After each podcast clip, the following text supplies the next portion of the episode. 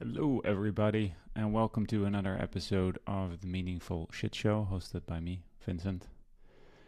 And today we're going to talk about emotion regulation. As usual, I'd like to start with a quote, and they're both going to be start with two quotes. They're both going to be by Marsha Linehan, which uh, who that is will become relevant a little bit later. First quote is Acceptance is the only way out of hell. And the second quote is Somehow I lost all ability to regulate not only my emotions, but my behavior as well. It was an alarming and rapid, complete descent into hell. All right. So it sets the stage already. I mean, the, the two parts. The um, very essential part of emotion regulation is uh, actually experiencing the emotion and accepting them, but we'll dive into that. And the second part I find really interesting as well. If you do not have the ability to regulate your emotions, you do not really have the ability to regulate your behavior. So let's step into that. So I would like to start this episode with a personal story of what learning, starting to learn to regulate my emotions did for me. And uh, just as as as you guys, I'm I'm still on the journey. I'm not perfect. I wouldn't even say that I'm. I would say I'm any good at it, but you know, I wouldn't be in the state championships yet. Uh, I do, however, have some tools that I would want to share. Right, those who can't teach tools that I think that should be taught in high school, really, and maybe you know um, I have a 14 year old nephew, and I am a little blown away by what they uh, what they get taught in high school these days. Like, it seems more relevant than some of the stuff I did, but hey. I do still find it shockingly bad.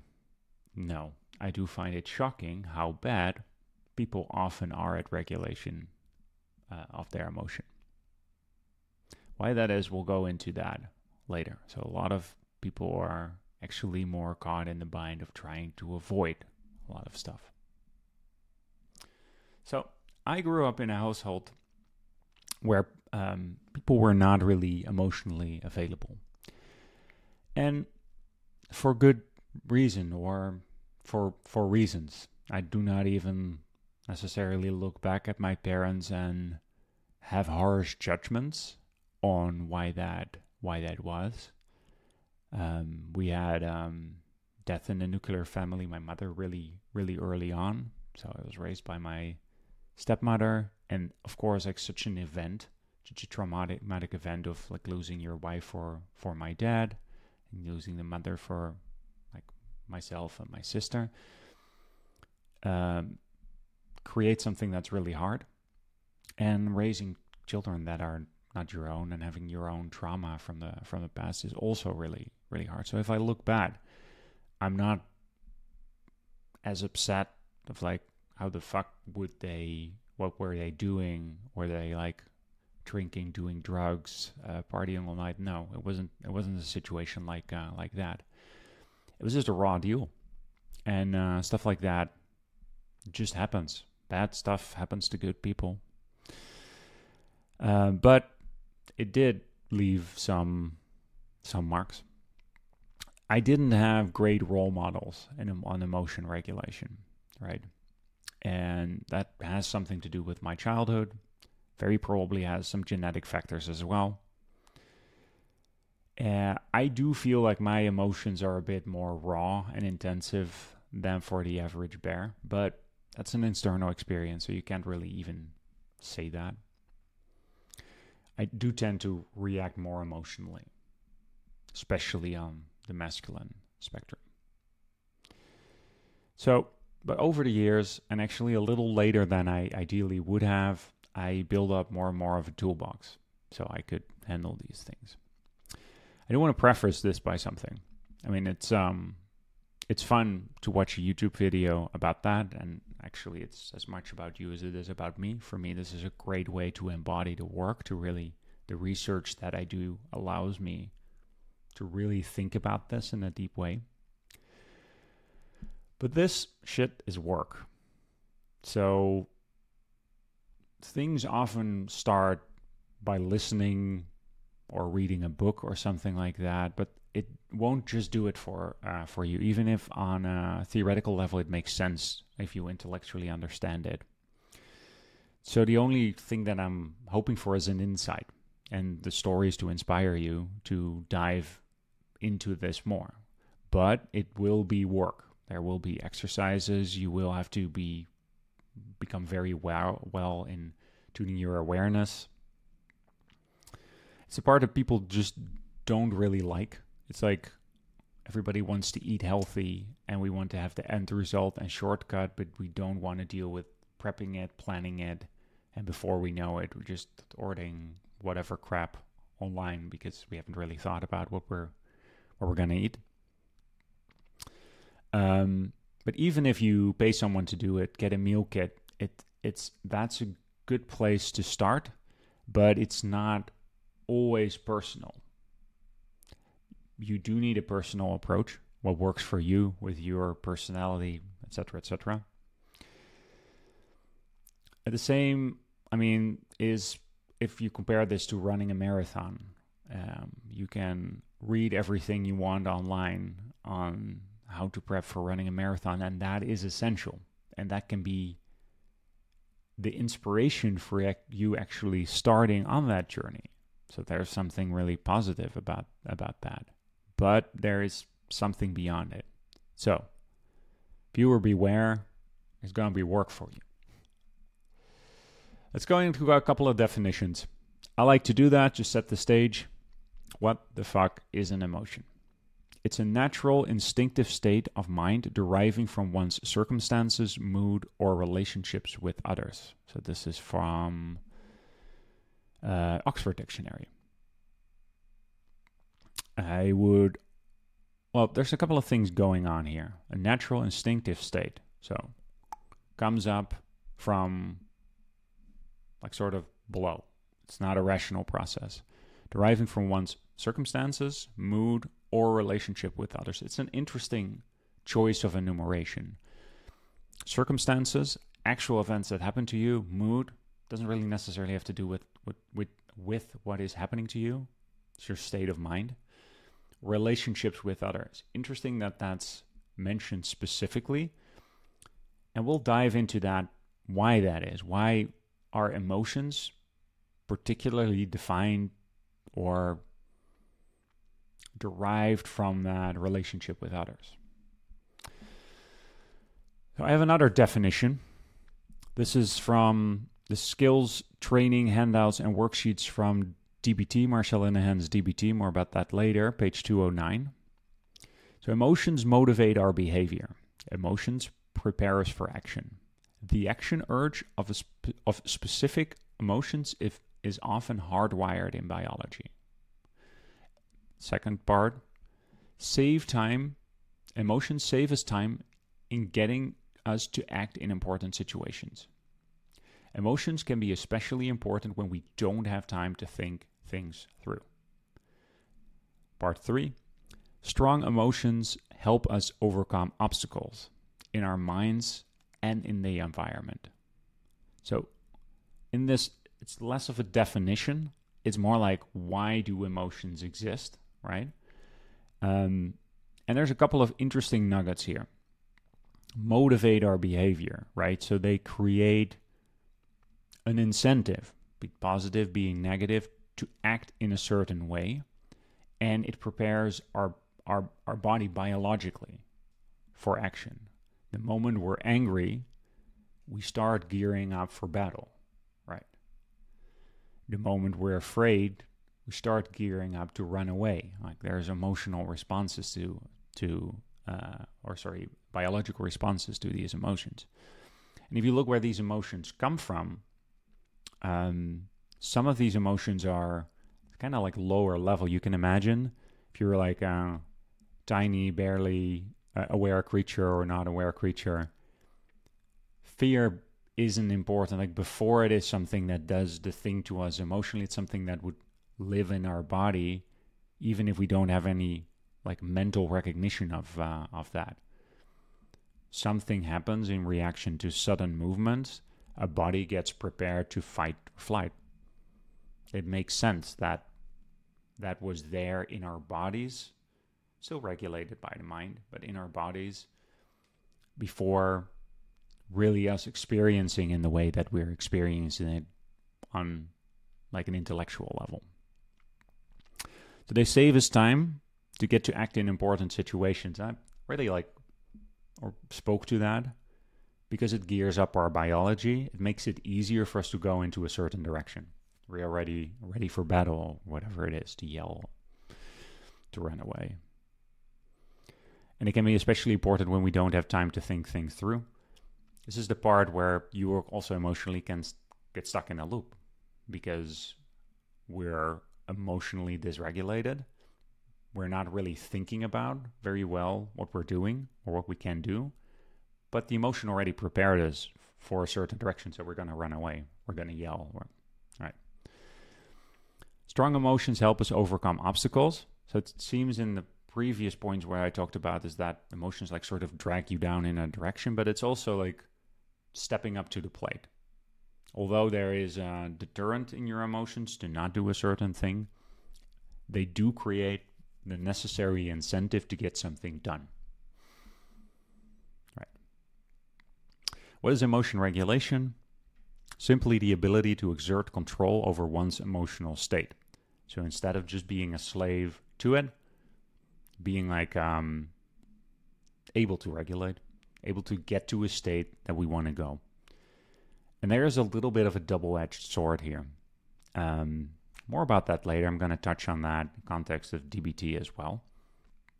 But there is something sneaky about changing emotions. Because emotions, sort of like per definitions, are not wrong. It's not an effective way to look at it. Like, I shouldn't be angry. now. you're fucking angry. You should be angry. After checking the facts, it might not be justified, but that's something that's something else, right? So there is a little bit of um, tricky situation uh, going where you have to step out of your own perspective and look at it from different points of view, which can be really, really hard, right? So, in order to control your emotional state, there is a certain openness required and not like this blinders on going forward. We'll get to that. Wonderful. So, a couple of other things on emotions, what they do for us. I already spoke about the hardwired in biology, some of the things we just like simply have to do. When we startle, we startle, it's involuntary. But emotions also serve to communicate and influence, I like to say, at the speed of light. Because if we have to wait for the spoken word to reach us, or even if we're in a dangerous situation to formulate these things, right? And I have an example that comes to mind when my partner and I was just moving into this apartment, and we have this huge standing mirror that um, we were like sort of positioning a place where we wanted it, and it was sort of leaning against uh, the wall uh, until we uh, were in a position that we could actually put it put it up, you know, mounted to the wall. And as part of that, at one point, I tried to set it up in such a way that we could really see how it would look. And then in that way, like when you angle something against a wall, you know, it stays stable. And I put it up a little bit too upright. So as I turned around, it was starting to fall, and our like dog was under that. And although my partner was ultimately yelling yelling out something, uh, I don't even remember what it was already so clear on her face that like something was going on. I could see where her gaze were, was towards. There was, you know, the words were not really necessary. Like by that time, there was already, you know, I was already moving. So that's an that's an example of the shock that leads to facial expressions that leads me to recognize those facial expression puts me into into action some of the other things that are just hardwired across cultures I find interesting as well. Supposedly, like things like disgust is a really good one. That even if you go into a village, a uh, small village in the Amazon that doesn't have contact with the outside world, disgust is disgust. It looks in the same way. These are these are hardwired, and therefore really really easy to recognize when when that happens, and it can be, of course, really advantageous. It's not just facial expressions, body language, tone of voice, same situation. And it just skips a lot of symbolic interpretation, language processing, stuff like that. Makes sense. But it's also um, a way to communicate to ourselves. This is where, like, sort of that awareness part comes uh, comes in. Because how do we communicate to ourselves? We can feel our facial expressions, and we can feel biological changes heart rate increasing, starting to sweat, weak knees, things uh, things like that. So it gives a cue about a situation that our rational self might not have spotted. Right? You have an, an, an amygdala in there, and all it does is, in a very efficient way, scan for threats. Not in a way that your rational mind can, but you do become aware of the emotional change of the amygdala have flagged something that you find scary or dangerous. So, um, since there are these brain structures that are dedicated to it, like the amygdala, it's just going to outpace your other brain factors. So, no matter how um, hard nosed, rational, etc., you are, the en- entire emotional response system although you can like sort of numb or train yourself in a way that you are not really conscious of them, they're still going to outpace your brain functions. And this is the cute thing about emotions as well. Even if you're not aware of them, maybe especially when you're not aware of them, they are going to affect your behavior anyway. And I have good examples of people in my surroundings that I just feel are like sort of susceptible for that. and I, I get it because the whole thing about being aware and like listening to your body and where's the emotion in your body, it's it sounds so woo woo, so new agey and stuff like that. Especially if you're really into like a, a masculine side side of side of the house where you're also were raised like men ought to behave as men and stuff like that. All this touchy feely stuff doesn't really have a place there. And that's fine, but it hamstrings you. It allows you to do certain things fine, but it makes you sit a little bit of like a, a puppet of your emotional system because you're not aware of it. And what you're not aware of, you can't change, you can't influence. It it drives you, right? So you have to have to be mindful. So why is this important? We've been in the other episodes so far talking about happiness, decision to make happiness, and this is a little bit like of a different topic. But at the same time, why it is important is like kind of duh. I felt like it was really important to talk about this because without like sort of having these basics under control, it's really hard to to make the decisions that make you happy because there's a lot of things that your emotional systems will throw you off track. Every episode I tend to talk about how does your environment interpret that because that that's a thing that's particularly hard for me. And I think being able to reduce your emotional suffering makes some of these things uh, easier. Difference being between emotional distress and emotional suffering. Like pain is unavoidable, you know, emotional distress is unavoidable. You're going to get angry, like whatever. All of that is going to happen.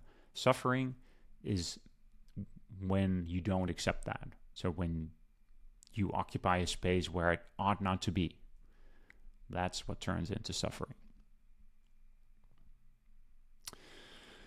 So you might be looking or watching this and wondering, okay, what's what's my level or mastery of emotion regulation? How much does this apply to you? So chances are, if if you've clicked on an episode about emotion regulation, um, you at least struggle somewhat, or you're interested in the topic. So there's a there's a couple of a couple of points to this question. Some of the things I've already alluded to. First of all, are there like severe consequences that you suffer from? Do you often get into bar fights? Do you have DUIs? Do you stay in your apartment for days on end? Uh, do you find it hard to stay in a relationship, to keep a job, to find a relationship that you want, or other things where you have goals in life or intentions in life that don't seem to pan out for you? Do you self sabotage? Are you prone to victim thinking? Like the victim thinking versus owner thinking, right? Oh, this is uh, this is happening to me. Oh, oh, woe is me. Versus, well, well, well. If it isn't the consequences of my own damn actions, right? There's a difference. There's there's a difference, and victim thinking um, generally doesn't really doesn't really help. It um, shirks the responsibility that you uh, actually have. Do you self medicate? Uh, do you find it important to hide and calm down with compulsive activities that can be drinking, pornography, masturbation, not leaving the house, um, checking your stock portfolio, uh, playing games, doing work, any of these things that that that grab you, record YouTube videos, um, anything that takes you out of your real life, uh, or and or are activities that don't really build up to something that you that you want, right? Take the example of uh, video games, like playing video games. Of course, it's a way to relax. So I'm not poo-pooing video games. I've played a bunch of video games, but are you using it to escape something? Is the, is the question. Whenever these um, behavior patterns tend to be uh, tend to be present, that that's an indication for you that there is some lacking there, and that there's a lack of mastery. So getting in trouble is not mastery. Avoiding is not mastery. Exposure leads to mastery. So the question is, can you handle difficult emotions in a skillful, deliberate, deliberate, deliberate way. Wow. Okay, deliberate way. Because difficult emotions are going to happen. You can't avoid them a lot of the time, right? And that's like sort of our knee jerk reaction to just not have them there. But what is really important is to be like ready for these difficult emotions to to welcome them because that's kind of how life is. That's, um, you know, if you're ready for it, it's still something. Don't immediately start doing that this tomorrow. Um, opening up yourself up to difficult to difficult situations. This preparation is required, right? So I have a personal example. I once got so emotionally dysregulated that at a traffic light I got out of the passenger's side of the car and started walking back, which would have been a mile's walk. Kind of great. As a kid, I would scream and yell and smash my Legos at the door, you know, of my room so that they'd explode in a million pieces. Uh, I would regularly start packing to leave when getting into an argument with my partners without really the intention of leaving. Um, hanging with other people's emotions. I find that really, really hard. I'm empathic and I can only hang with that about like for 15 minutes, like being sportive and before I like sort of it osmosis into me and, and I can't anymore. Like at least, you know, that's where I am right now. Worst time I lost my shit was when I was on the phone with my partner while she was in uh, on I seventy, like a busy uh, interstate in Colorado in a snowstorm without proper winter tires and skidding all over the place while there was cars going around it. And mind you, this was after she'd been stuck for like hours in in traffic, right? This is one of the situations where like I know I seventy better. I go skiing there, she doesn't. Um, and I unsuccessfully first tried. She was on a longer trip driving back to Colorado, um, my intention was to get her to stop in a hotel because I, I knew it, that it was going to be bad for multiple reasons. So I was a little frustrated about that. She can be like kind of like blinders on. I just want to get home. So I was trying to stay regulated, but at one point things started going south because like you don't really have control at that moment anymore. So I just started screaming myself over the phone and I very angry, angrily got into my car, which did have winter tires and stuff like that, and I had no problems driving like sort of the opposite direction. Direction, and I I got her to stop somewhere at like a Starbucks or something like that that I that I knew only like basically an hour and a half or maybe even less away from home. But while driving that, I was very distraught. I was full of self harm thoughts because I was so ashamed of losing losing it in such a way. Like it's someone who is in a hard situation. And I mean, it was an interesting thing because it was a perfect storm of multiple things going wrong. And I don't, I don't know if emotion regulation per se would have saved me, but there is like an action which it would have been very important to have noticed that moment of getting too dysregulated and attaching an action to that. And of course, I've spent some time thinking about it since in this situation, I should at one point not have been on the phone. It's a terrifying situation, but um, I can't really add that much at that point being on the phone. Um, and it's better for me to regulate myself so that I can actually problem solve and be support of the moment that that is actually necessary. But this is a hard situation, regard regardless. Um, but it's good to be able to regulate to a certain level and also know your boundaries. As far as I'm concerned, that's uh, that's part of it. So, um, having said these things, like some of the things, obviously I've I've overcome, but there, this last story that I told you, you can clearly see that I'm still. If I would walk into a situation like that again, that would still be a struggle, right? So I'm I'm not done, right? So let's talk about how to regulate your emotions. First of all, in these topics, often I hear people thinking that they are unique and it doesn't work for them because of X or Y, and they don't work like that, and that's this or that. And that's shirking your responsibility. This does apply to you.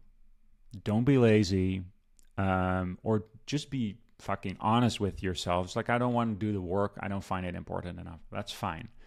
But don't try to like weasel out because you feel like it doesn't it doesn't apply to you. It fucking does apply to you. I have news for you.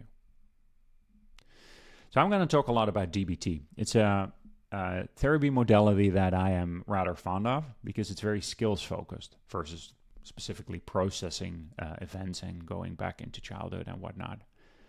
So DBT stands for dialectical behavioral therapy, and it dialectical means compose, compose combining composing, also fine, opposite ideas. So it helps people accept reality of their lives and their behaviors, as well as helping them to change their lives, including them their unhelpful behaviors. And this immediately reminds me of being very helpful in if you're stuck in addictive or compulsive behavior, which I definitely have.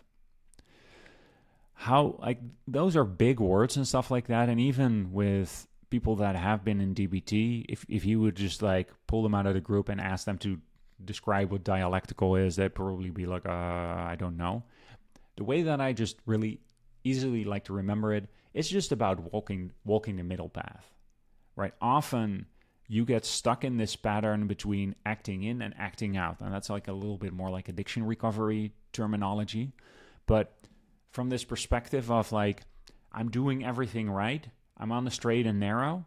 I'm like overly buttoned down to like, fuck it, let go of everything and just do whatever the fuck you want. Right. So, some of these extremes and the middle path, uh, for example, reasonable mind and emotion mind, right? You can't just be reasonable all the time or emotional like all. These are these are extremes, and there is something in the middle, which in DBT is called wise mind. So both regulate actions and make decisions based on reason and take into account values and experience even strong emotions as they come and go, right? It's not just cutting everything up. You got to do both. You got to do both.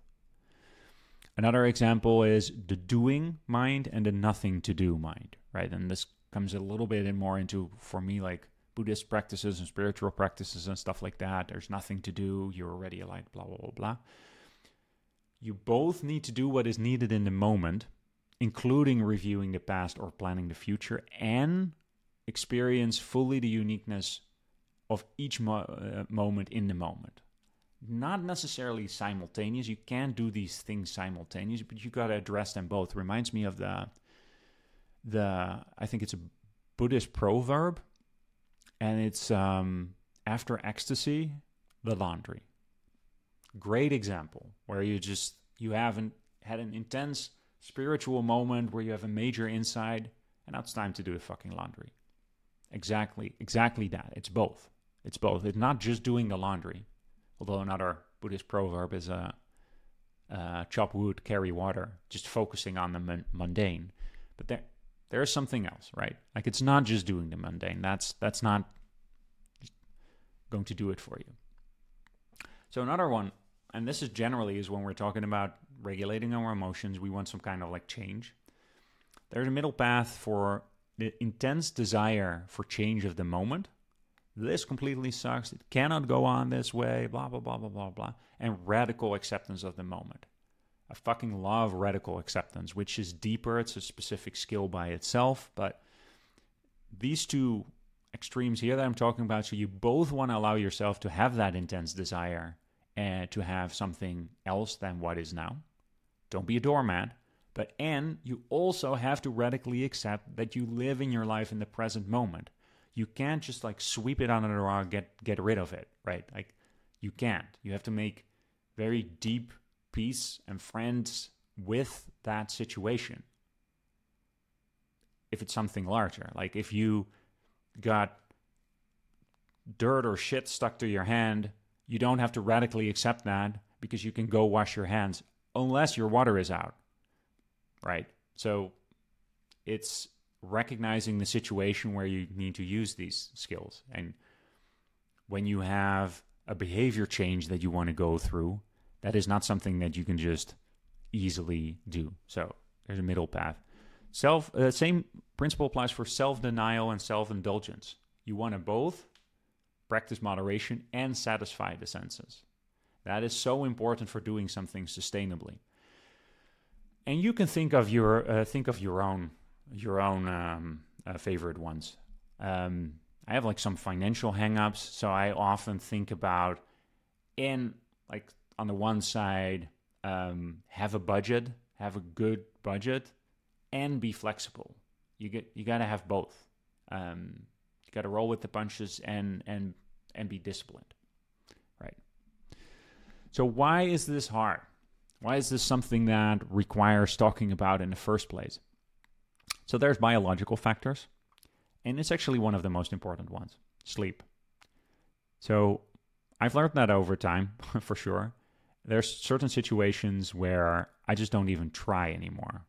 Because for me it's like I can have I can have two nights of bad sleep. And you know I have one of those Fitbits that track it but you know it yourself as well.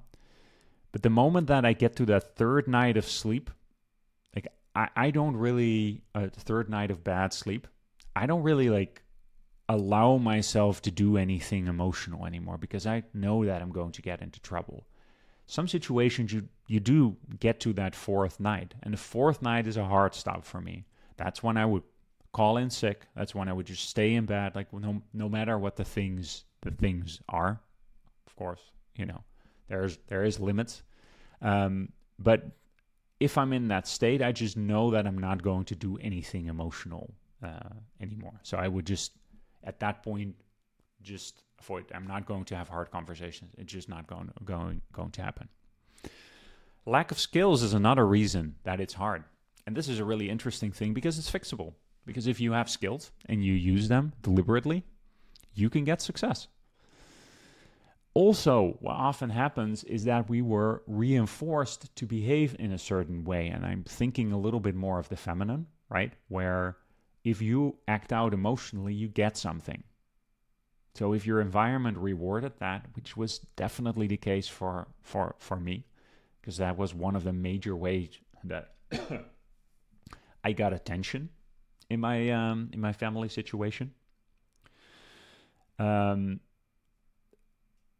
if you if you get rewarded, like that stays with you as a as a tool, and I I sometimes still see that in me that I use that acting out emotionally just because that has been had been successful for me in the past, right? Moodiness is another one. You it's it's being willful. You don't really feel like it. Um, you feel like it's the other person's responsibility. It's um, just, and this is where uh, mindfulness and awareness comes into play as well, because that's fine. We are all moody at times, but it is good to flag that and then opt out of certain things, right? This is again that balance. You don't have to be. Uh, I wanted to say a Dalai Lama the whole time, but the entire time, but clearly he's not completely even killed him being canceled and stuff like that. But like, let's say a Buddhist monk then or something like that. That's not the state that you have to have all the time. That's not the state that this Buddhist monk has all the time, right? There's also myths like uh, CBT, cognitive behavioral therapy, would I believe call it uh, limiting beliefs and here it's called myths in in this case about emotions and there's there's like a laundry list of them there's some some ones that i have personal experience with that i would want to call out. Uh, one of them is um, having feelings or emotions means being out of control. Like this is really the stoic stiff upper lip think of um, masculine cultures you know, um, where men don't feel emotions un- until they're drunk. In, in these situations uh, often you you can imagine the the the, the cultures where where you're you're either really really buttoned down or you use the fact that you're imbibed as an excuse to oh, well actually I do have feelings but then you don't really understand that because level of awareness is uh, is low right but that is a myth. It's something that we all have and we can be in control. You this can be true. It can be true to have an emotion and be out of control. That is that that is that's true, but it doesn't have to be that way. Right? Extreme emotions can get you a lot further than trying to regulate. This is also personal for me because that has been true for me in the in the past uh, both extreme emotions in getting something done, right? Like if I would have an extreme emotion, extreme fear about not achieving a goal, that would whip me into shape to actually trying to get it done. So I would almost lean into that nervousness. Oh, now I really got to be nervous because if I don't, I'm going to get in trouble, right? So this myth that it's better to just fucking be scared of something like that than actually trying to regulate it. Now, again, these myths from certain perspectives, certain points of view, certain situations can be true, but by and large, it's not a way to live life. But by and large, if you know how to regulate something, and we're going to talk about what that exactly means, it's better. Another one is drama is cool or interesting or required or something like that. I am definitely prone to drama. Drama puts me in a state that I know, like the, the state in the cycle that I that I know, and distracts me from doing the actual thing that needs to be done because I'm just over here being theatrical and creating some kind of drama. And drama can be cool. That's why we go to movies and that's why we go to the theater and watch plays and stuff like that. Um, so again, uh, there is an aspect of it that's core required or human experience or stuff like that, but it is only skillful to an extent, and it distracts from what's actually going on. So let's talk about models of describing emotions. The thing with emotions is that we're all supposed to know what they are, where they come from. Um, it's, it's what we learn growing up, right? It's just not complicated. Well, it depends, right? it is not something that's currently taught in school, as far as I'm aware of. Like at the basics, yes, I do remember having like these like drawings and then writing under that what kind of emotion that was. It's there's some level of these baked baked in simple emotions, disgust, uh, stuff like that, anger. And problematic behaviors such as violence, lying, they were addressed. But if you didn't escalate into something really serious, um, or the wrong thing got even encouraged, um, and that's not something that was taught deeply. So maybe you do not have as good of a model of what happens when emotions come up and what emotions are in the first place. I do find it useful to think about it as a circular system, right? It's not that an emotion starts and, and no, it's it's it's a messy feedback loop. It's a massively messy feedback loop. You can get start in, uh, um, stuck into an interference pattern, right? Like you turn a camera up on the monitor or a microphone to the to the speaker, right? It, you can get stuck in an interference pattern. That's what anxiety is, at least. That's how Alan Watts describes it. I like that description. I have a visualization for you uh, as well. You know those uh, NASCAR speedways, which are just like a, a long loop, an oval? Uh, just a loop, but it has on on ramps and off ramps. It has maybe like few options, a pit stop, etc. And there's things that can take the on ramp and the circuit like representing like sort of the the stage of what's what's what's happening for you, right? So it been you can be like in quiet contemplation, and then maybe there's uh, uh, there's a toddler on a tricycle going around the track, and it's it's real peaceful, or a deer, or whatever. Um, but an event can take the on ramp, like something happens, and in DBT it's called a prompting event. Um, and depending on what the event is, if it's a car, if we use the speedway analogy, we have certain interpretations about that. Like, for example, a red car means a thing, or a car with driver X means that thing, right? That's we have certain interpre- interpretations about that, and we could um, be in situations that we immediately dislike something. If if if a car enters with a certain sponsor on there, we're just like, oh, he's a piece of shit, or they're a piece of shit, or they, you know, whatever.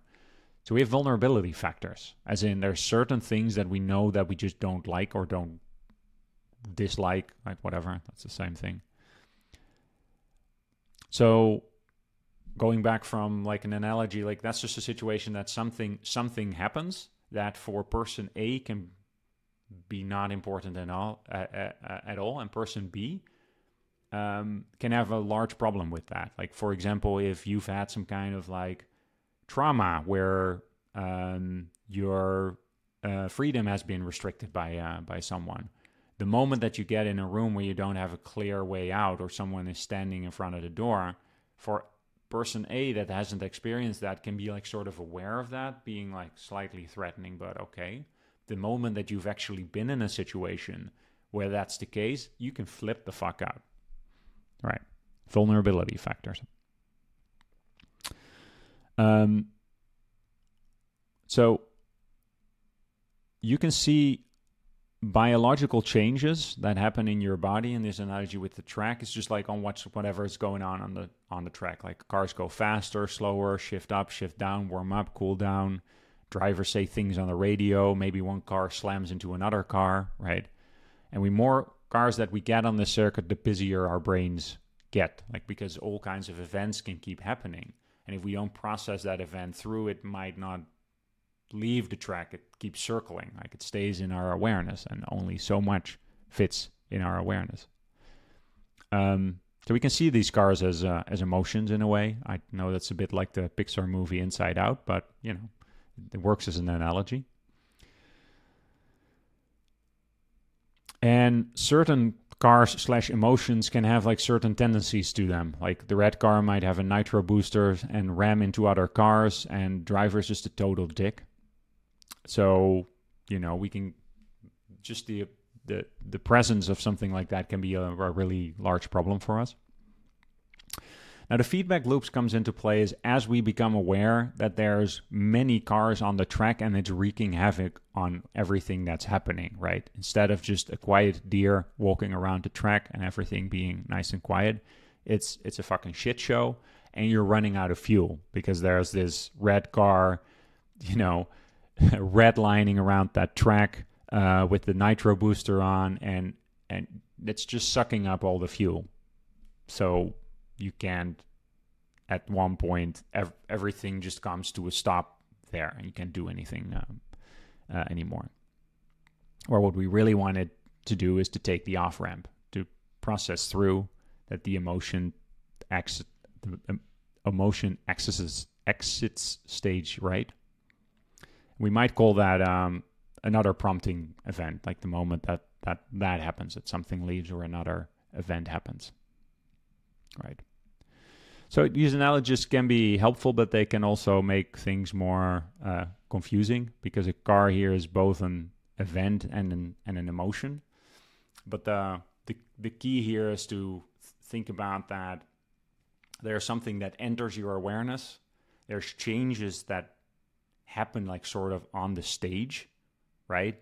The, um, um, your heart rate increases, you start to sweat, or these kind of biological changes that gives you another like secondary uh, indication that something is going on at that scene that that that red car uh, the equivalent there is that it might be like super noisy and your equivalent in your body might be like you get warm and you start to sweat. Because remember these emotions they a lot of them especially like sort of the more basic ones they're they lived in your body and your nervous system first before your your brain. I don't know if that's exactly scientifically accurate, but you can just like feel them in your body stronger than than it's really like a thought sensation. At least that's how it how it is for uh, for me. So what we're trying to manage here is like sort of the state of the track. We want to be skillful in like we can't control what enters our track, right? Things show up. That's just how it is. But we want to be skillful in being able to somewhat control what that car is going to do on our track and getting it to exit at one point, take the off ramp. And that requires skill and it requires awareness and it requires not really getting lost in that uh, in that situation. A personal example for me is anxiety, right? I feel like every other car that enters my track represents anxiety in some way. And often the prompting event is that I become aware, or I think that I'm aware that there's some kind of expectation of me by someone, usually my partner. I interpret that as someone needing me to do something, and if I don't, I should give a good reason for that. Such as I have work to do, or I want to exercise, or I'm stressed, but my needs do come second, right? If someone needs something, it feels for me, which is probably part part of like appeasing my my mother, that that's just like immediately um, priority number number one. But the downside is if you live that way, you can get resentful over over time. So for me, it gets to like a messy situation where it's not just the fact that I'm aware of the situation that there's an expectation and that I want to do, and by itself is doing something for someone can be a very pleasant experience. But for me, there's a lot of secondary things happening. So the moment that that starts happening, there's other cars popping in as well that um, try to compensate for that where it's just like, oh no, I just don't want to just do what my dad did. I want to make sure that I'm not being taken advantage of and that I'm making sure that I'm taking care of my needs and, and et cetera, et cetera, right? Uh, so I feel like I need to defend my position, but I'm not even sure what my position is, right? So it becomes it becomes awkward, and I'm just like nervous about that situation. I don't know what to uh, what to do because maybe I'm doing too much of a good thing and maybe maybe I don't. So this is really that's really a major thing for for me, knowing exactly where my needs stand, and, and this can apply to work situations as uh, as well, where I can very quickly forget about the fact that I had my personal plans, and then something for work keeps up, uh, pops up, and I want to be a good employee, um, and and I enjoy that. It is part of like my love language with the universe or something like that to to be helpful. I, I like that. That's just in my core, but I have to be careful of uh, of that. So I have a lot of anxiety cars running running around that I need to manage and allow to leave the track.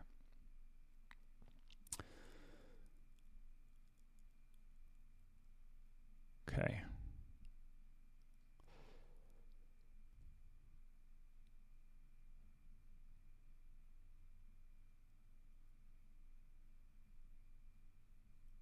So, before we go into actually, uh, so this is a model of was a model of describing emotions, right? Biological changes that that happen, our vulnerability factors, how we interpret those emotions, or uh, uh, interpret the events that then lead to emotions, and the feedback loop that can then happen, right? In order to really effectively do that, you need to be able to describe the emotions, and describing emotions is a skill. So if you you might be you might be good at that, you might not be good at that. Um, and I've seen a lot with people that I've that I've worked with is that um, especially men tend to not be super good at recognizing emotion. And there's like these emotion wheels i will include one in the um, in the show notes that for a lot of guys they don't even exactly know how to recognize specific uh, emotions right? And so a couple of ones that are m- maybe more s- straightforward is is like fear and and subsets of that, right? You have fear, you but you have also anxiety, apprehension, dread, edginess, fright, horror, hysteria, jumpiness, nervousness, overwhelmedness, panic, shock, tenseness, terror, uneasiness, and worry. You know those those are all slightly different, right? I I remember a story of um, a guy that I talked to who was going through a rough thing and he thought that he was getting like really anxious at one point but then he like kind of like stopped and thought about it and he was like no actually i'm hungry. Like this that that's that's what i kind of mean. Like sometimes recognizing emotions because you recognize them in your body you can have a misdirect and actually i feel something in my stomach but it's just like because i'm fucking hungry. So i found that uh i found that funny. So the question is if you recognize these emotions in yourself and you look at it in a, an emotion wheel. And I read out the ones for fear, but I we can go into like envy or disgust or anger as well, right? Um, so the different emotions and distinguishing between them is is important.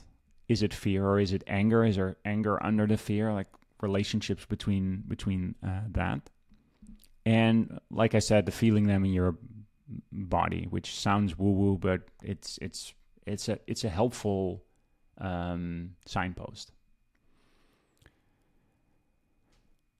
Let's see. Um, other interesting things that I've read about, like there's a lot of examples that I find important or found interesting is about men who didn't really feel emotions at all at least that's what they said. And then often it lives somewhere in your body, like uh, a locked jaw, or TMJ, can, can be an example of like, especially like in military men that, you know, are not really brought up to feel a lot of emotion and stuff like that. You have examples of some somatic therapists that feel that they just have everything stored in their jaw and and sort of prevents them from feeling anything anything else that's why there is something like somatic therapy that really f- focuses on where in your body something is so it gives you an indication of how to uh, how to address it. So by watching your biological changes, you can trace what the emotion uh, is. So disgust and fear are probably very hardwired. Those are not really hard to spot. But jealousy, for example, is is less so. Like jealousy, of course, entered the stage later because you need a social system. You need a concept of self before you can really be jealous, right? I can imagine that if you're low, lower on the consciousness uh, totem pole, like it, if you don't have that much of, is a bird going to be jealous of another bird? Like, of course, I don't know. We don't know what their experience are, but you, you can see that that fear in a bird makes more sense because fear is so much associated with uh, heart pumping and stuff like that, versus jealousy. Uh, just like shame and guilt, which are very interesting emotions that are problematic for me, especially shame. Um, I doubt that fishes struggle with shame. I doubt that my dog struggles with shame. I doubt. But guilt, maybe. Maybe there's a little bit of guilt that, that they're capable of. But shame? I doubt it. I doubt it. What's the difference between guilt and shame, by the way? Guilt is that you feel bad about something you did that violated some boundary that you have or society has. And shame is you're ashamed about, about who you are. Like, um, not about what you did necessarily, but who you are. And you are afraid that if you get exposed for who you are, that you will be uh, rejected by society? Which is the reason that shame exists because that allows you to fucking bullshit some things so that you don't get kicked out of your village, which is good for survival. But it's also like um short-term fix or something like that. It's kind of like the the bullshit way out that you sometimes have to take because life's not perfect, right? So I, I do think a little bit about these emotions that are related to what was useful for like sort of bare basic survival versus society survival. Um, and you got to feel them out in a different way. Generally, like these shame, guilt, jealousy, envy, they're they're like a little bit more um, intellectual in a in a way. But I've seen major improvement for people that started actually carrying around a printout of an emotion wheel. And you can Google for it, I'll leave it in the show notes, just to see what they're really feeling and how to tell that. And especially if you're st- stuck in some kind of like compulsive pattern, that seems to really be step one. Just recognizing the emotion. I have um episode from an, another YouTube channel that I really, really like. The title is uh, Awareness Alone Can Be Curative, or Awareness Alone is Curative by Leo from actualized.org. I really recommend that. That was a major a major thing for me to uh, to watch. Cool. So without knowing, you can't regulate it. Without awareness, you can't. So I recommend you start there.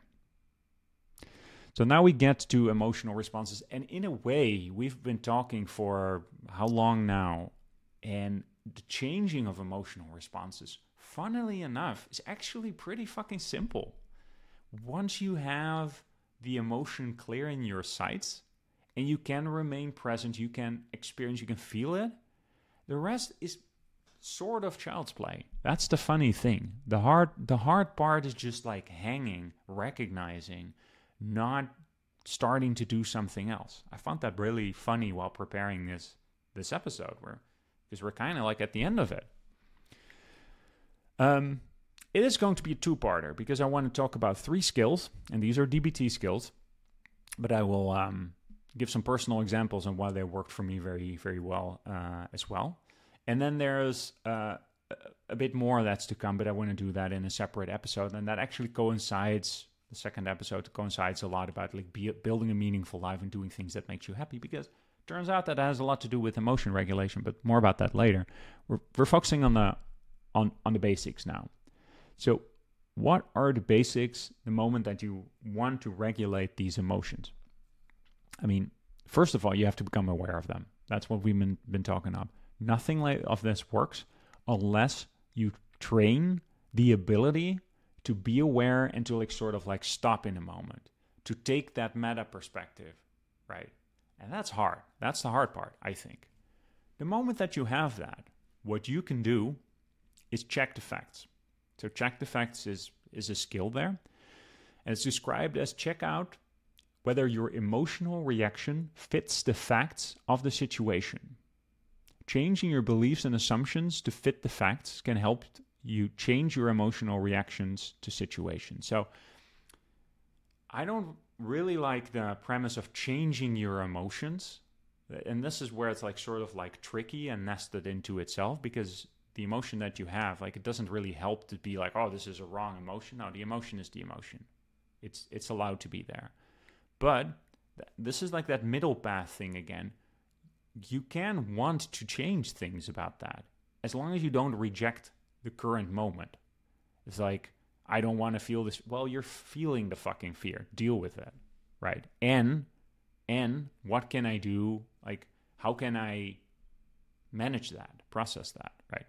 So this is more of an art than a science because how do you check the facts? I mean, what are facts to begin with? Like, you can have a nice existential conversation about like what actually is factual, but for the purposes of of what we're talking about, is like let the factual aspect of what's what you are aware of, right? And th- those are then still your facts, your facts, because everyone looks at these things kind of different.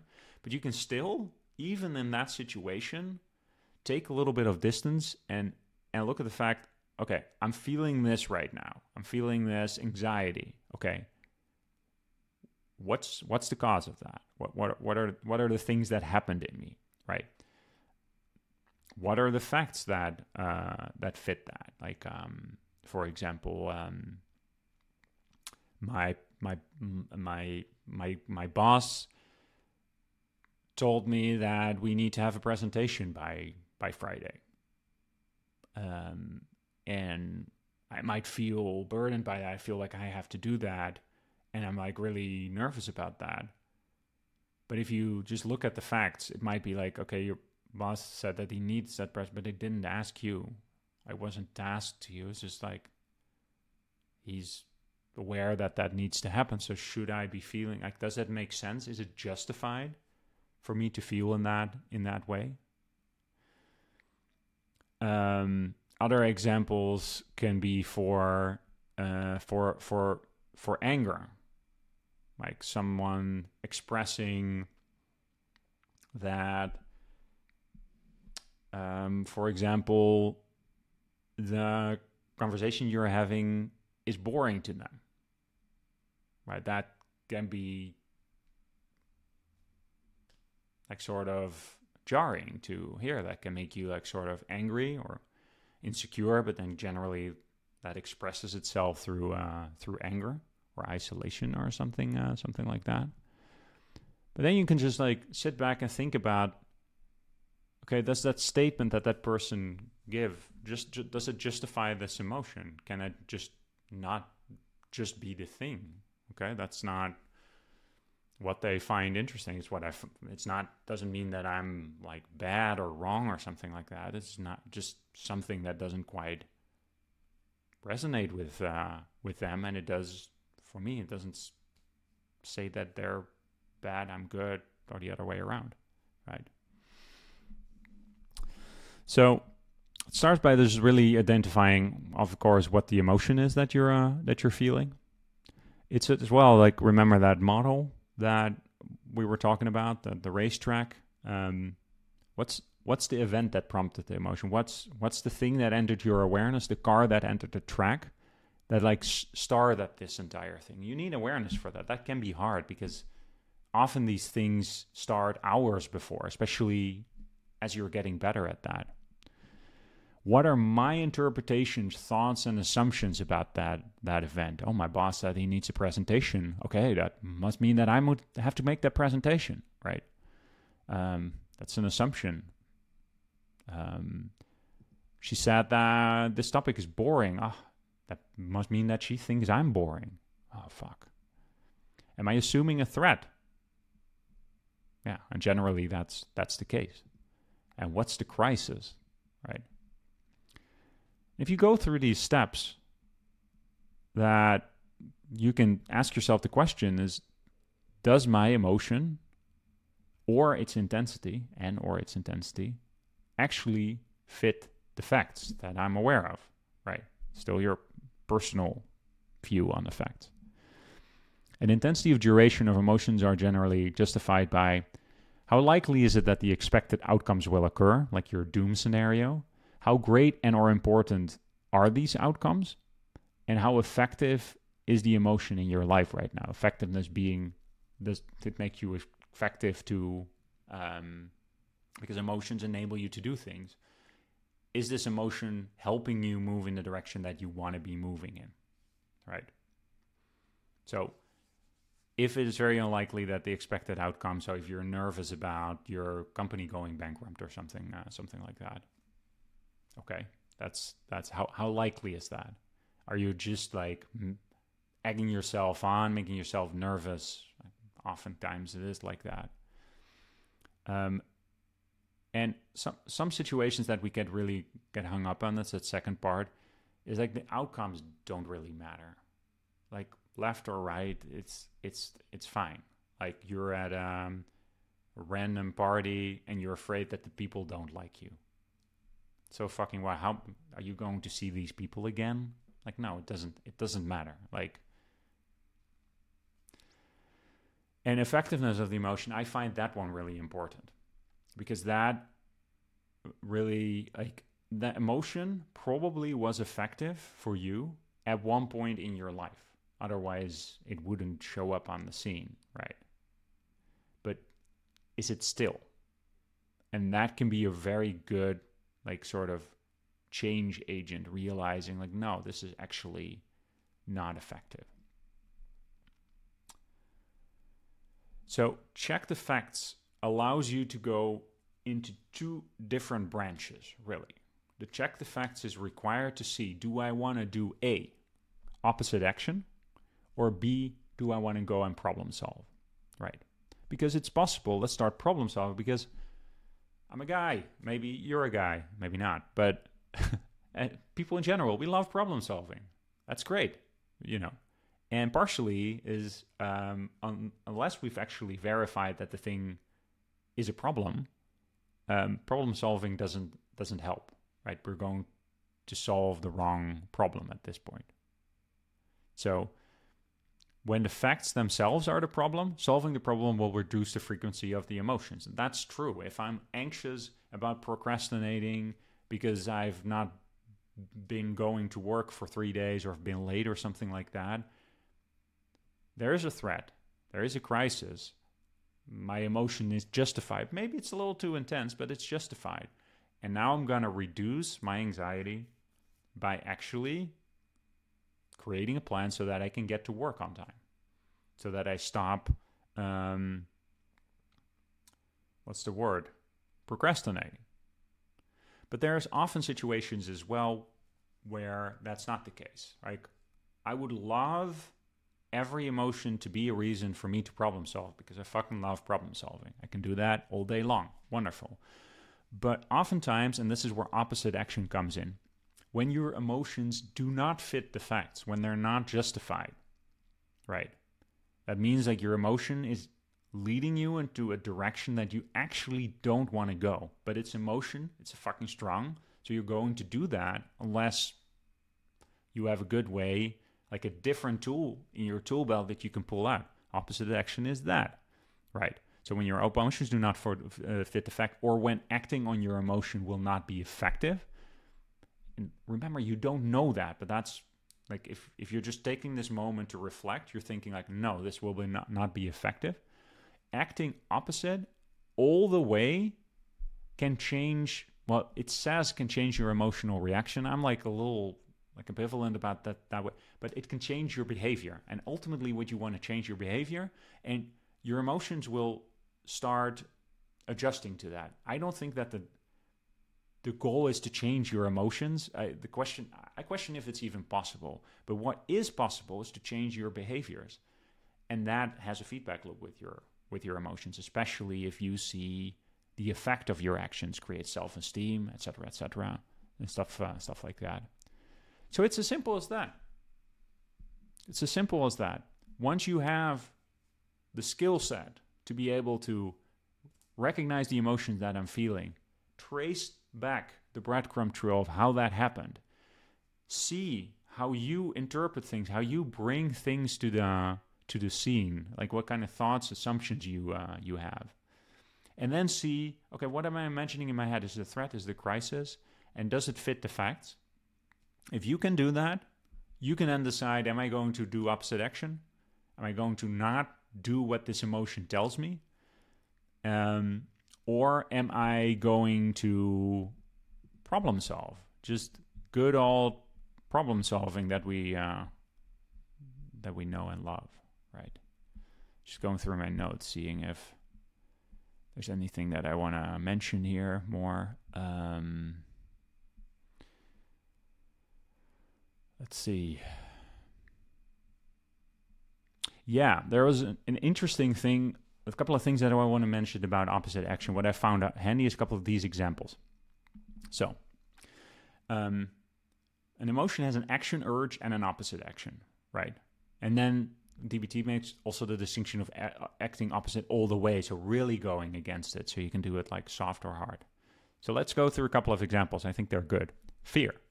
What's my action urge? Run away or avoid. What's my opposite action? approach, don't avoid. Anger, my action urges attack. Opposite action is gently avoid, be a little nice, right? Sadness, I want to withdraw, I want to go away, I want to isolate. Uh uh-uh. uh Opposite action is get active. Shame, big one for me. Hiding, avoid, take care of your own needs. Opposite action is actually go out seek a group of people that you can tell it to who will accept you. Very, very important. Doesn't mean you tell the next stranger on the street, but it does mean you got to find your tribe where you can express that. So I, I, I found these these quite um quite helpful. Some of the opposite actions are more focused on doing it over and over and over again. So it's more like the repetition. And there's also the the way where you do it all the way, which is really like sort of intense, right?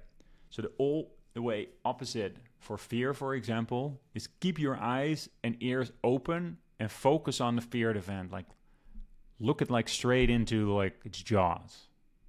Look around slowly, explore. So do everything like normally when you're afraid, you're like jittery and stuff like that. No, the other thing, all the way. Take in information from the situation. Notice you're safe. And do it with like sort of this predisposition that you are safe. Do not find threats. Find reasons that you're safe. Change your posture. Keep a confident uh, voice tone. Right. Keep your head, your eyes up, your shoulders back and relaxed. Assertive body postures, things like that. And change your body chemistry right? Paced breathing, deep breathing, things like that. Because remember that a lot of these emotions coupled with your nervous system. So that means by changing the state of your nervous system, you change the emotion. So that's that's a great example. I'll do another one for uh, disgust, or let's do one for shame. You know, so Opposite action for shame is um, make public your personal characteristics or your behavior with people that don't reject you, right? Instead of um, isolating yourself. Repeat the behavior actually that sets off the shame over and over without hiding the behavior from those that don't who won't reject you. So that's like sort of programming, reprogramming uh, that.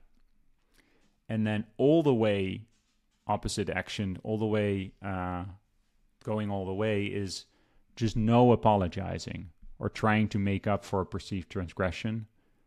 And taking all the information out the situation and again changing your body uh, posture, looking proud instead of ashamed of the thing that you have.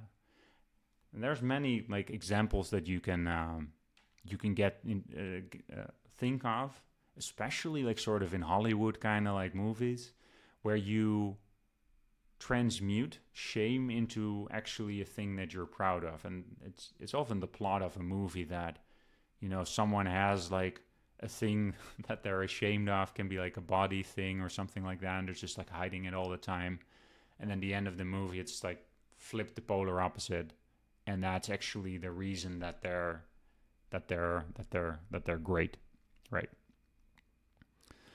um note that that's a little bit different. Like I always mix up shame and and guilt. Uh, guilt is a little bit uh, different because guilt you do feel when you've actually did a transgression that you don't agree with, like you violated your own um, your own standards of behavior. But anyways, let's get back on uh, back on track. I like to talk about um, your environment. So we're bringing it in for a landing here.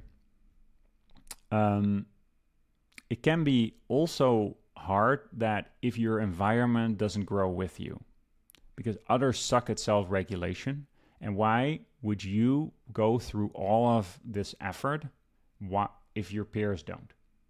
If your family doesn't, if your dad doesn't, if your partner doesn't. But that's like allowing yourself to binge drink because your peers do it, which happens all the time. So you can. You don't have to scoop to that level. It doesn't have to be fair. Yes, there is an added effort that comes with rising above. That's the gravity effect, the cross, cross, crabs in a bucket. And yes, people will hate, judge, and criticize you for it. Look at Mr. or Mrs. Uppity. Um, and yes, they will push you to a place where you lose the capability of self regulation.